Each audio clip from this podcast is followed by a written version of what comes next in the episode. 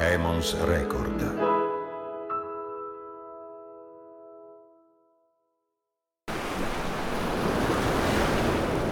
Risalivamo dolenti lo stretto navigando. Di qua era Scilla e di là Cariddi, che ingoiava con tremendo strepito l'acqua salata. Quando fuori la gettava, come caldaia al fuoco risuonava di vortici e la schiuma sollevata in alto ricadeva in cima alle rupi. E quando ancora beveva avida l'acqua, dentro era tutta sconvolta con tremendo fragore intorno rombava la rupe e già appariva nera la sabbia del fondo. E la pallida paura colse allora i compagni. Noi guardavamo a Cariddi temendo la morte, quando Scilla fulminea mi tolse sei compagni, i più forti per impeto di braccia. E volto lo sguardo alla nave veloce e ancora ai compagni, io vidi sul mio capo e le mani e i loro piedi mentre già Scilla li sollevava in aria. Tra le tante dovute patire lungo le rotte del mare, fu quella la visione più atroce che i miei occhi vedessero mai. E Omero, ovviamente, ma è anche Salvatore Quasimodo, perché è impossibile non trovare in questa traduzione firmata dal grande poeta siciliano tutto il suo stile e le esplosioni di immagini che lo caratterizzano. Purtroppo Quasimodo non ha tradotto tutta l'Odissea, ma solo alcuni passi.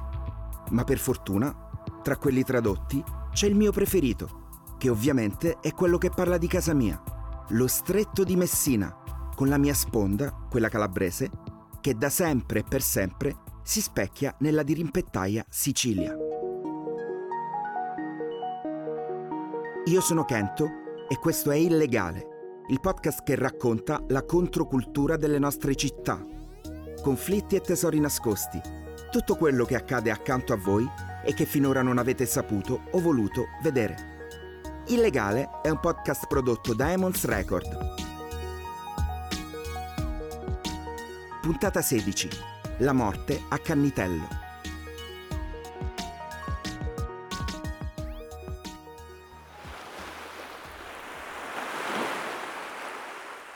Basta guardare le acque dello stretto per capire il motivo che le rendeva così tremendamente pericolose per le navi di Ulisse.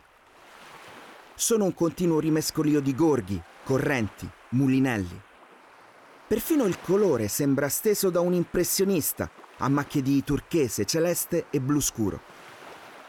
Se cresci da queste parti, già alle scuole elementari impari il motivo di quel continuo rimestio. Qui si incontrano il Mar Ionio e il Tirreno, le cui maree non coincidono e quindi a turno l'uno si trova ad essere più alto dell'altro di quasi 30 cm. Come se non bastasse, il Tirreno è meno denso, quindi più leggero, e tende sempre a scorrere sopra lo Ionio, il quale a sua volta tende a inabissarsi, rimescolando l'altro mare. Ecco perché l'acqua che arriva dalla profondità è spesso fredda, ma in compenso è molto pulita, e i pescatori di superficie si trovano spesso a catturare specie che si dovrebbero trovare a centinaia o migliaia di metri di profondità. Lo avrete capito, amo molto questi mari e queste terre. E più giro il mondo, più mi rendo conto che c'è una fortissima e invisibile calamita che mi attira qui, che questa sarà sempre casa mia. Ma questo che stiamo facendo insieme è un viaggio nell'Italia dei conflitti, non un giro turistico. E se vi ho portato da queste parti, non è per presentarvi i miei genitori, né per farci i selfie sulla stupenda rocca di Scilla. No. È per raccontarvi una storia. Una storia di lotta, non meno forte e amara di quella che Omero scrisse quasi tre millenni fa.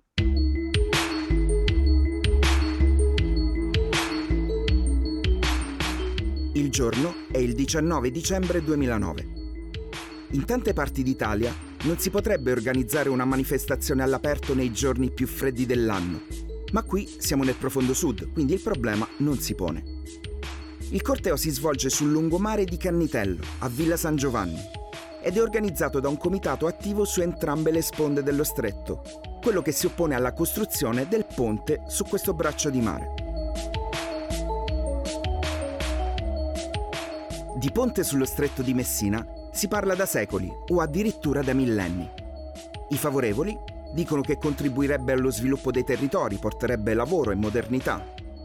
I contrari, tra cui come forse avete intuito ci sono anch'io, dicono che si tratta di un'opera faraonica e inutile, che non risponde alle vere esigenze delle nostre regioni e di cui beneficerebbero solo le mafie. Come al solito non vi chiedo di pensarla come me, ma se il tema vi interessa, vi invito ad informarvi ad approfondirlo, magari non leggendo soltanto le veline di regime. Io, oggi, ho solo il compito di raccontarvi una storia, che si svolge, come vi dicevo prima, alla fine del 2009.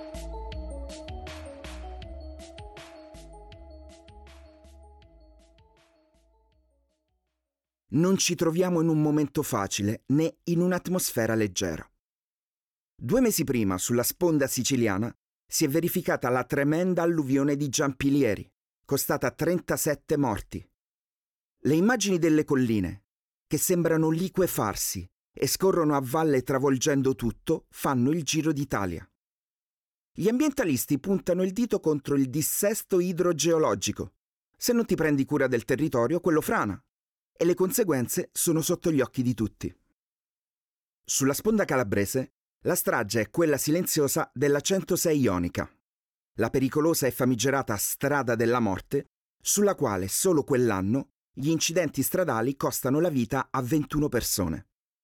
Questi sono i numeri tremendi che mettono sul tavolo gli attivisti di Reggio e Messina, gridando alla politica se vi interessiamo veramente, Ecco dove dovreste spendere i soldi del ponte. Ma a livello nazionale, il governo Berlusconi 4 sembra avere altre priorità e si trova ad affrontare una grana che potrebbe risultare potenzialmente esplosiva. Il 22 ottobre un giovane in custodia cautelare ha perso la vita in circostanze molto sospette e c'è chi dice che sia stato pestato a morte dai carabinieri. È un geometra romano di 31 anni Stefano Cucchi.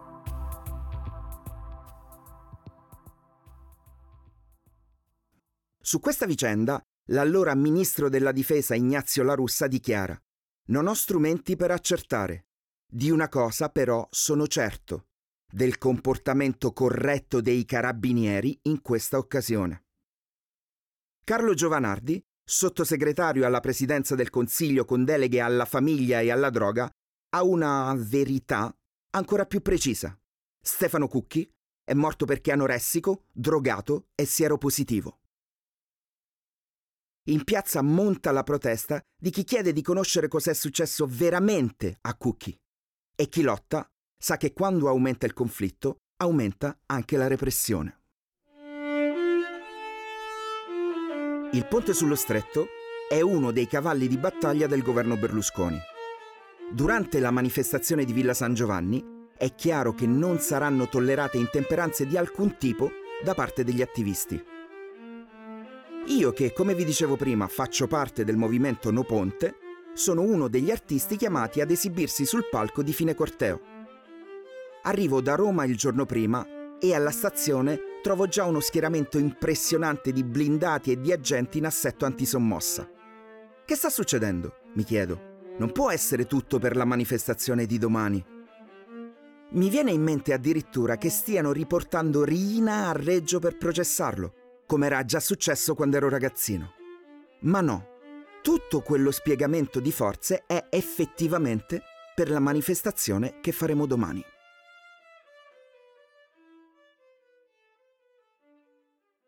Appena arrivo a casa, i miei genitori mi raccontano che è da una settimana che le autorità spargono il terrore. Sono passati negozio per negozio dicendo di tenere chiuso perché i terribili black bloc caleranno in massa sulla città. Addirittura i panettieri hanno avuto la richiesta di produrre il doppio il giorno precedente, in modo da poter contenere l'emergenza pane per il giorno di chiusura imposta.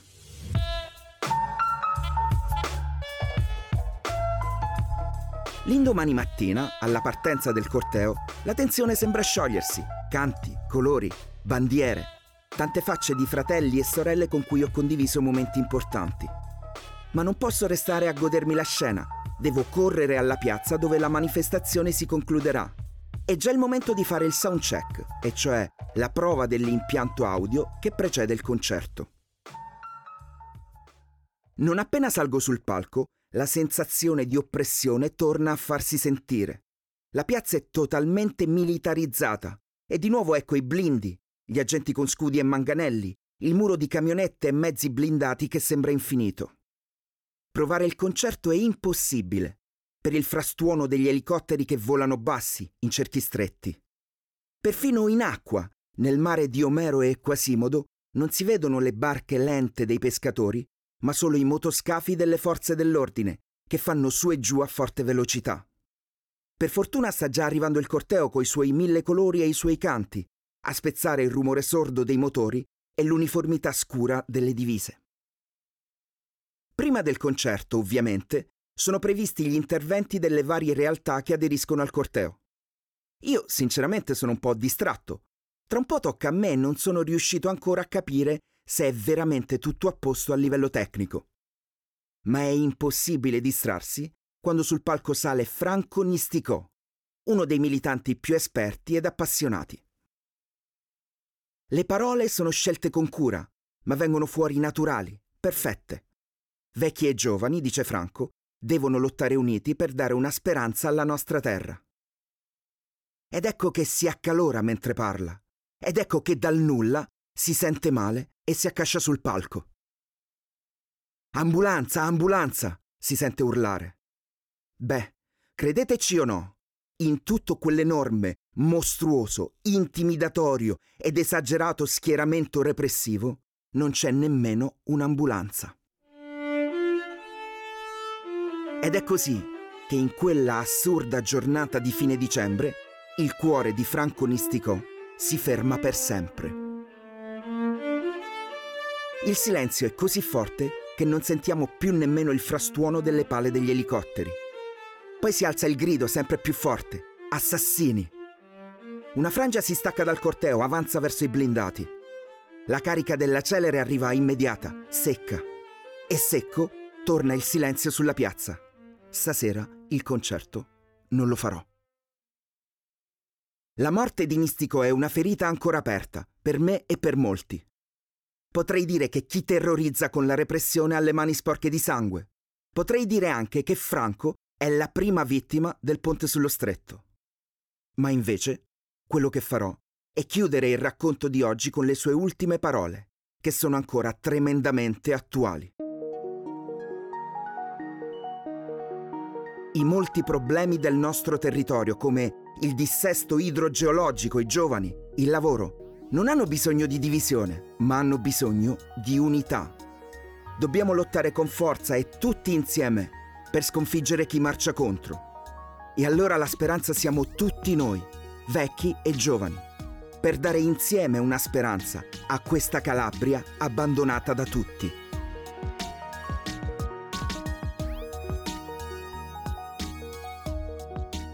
Avete ascoltato Illegale di Francesco Kento Carlo, un podcast prodotto da Emons Record. Nella prossima puntata racconteremo un aspetto poco conosciuto di Reggio Calabria, eppure molto amato qui in città, lo street basket.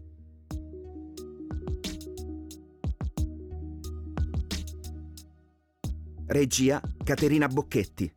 Studio di registrazione LRS Recording Studio, Roma.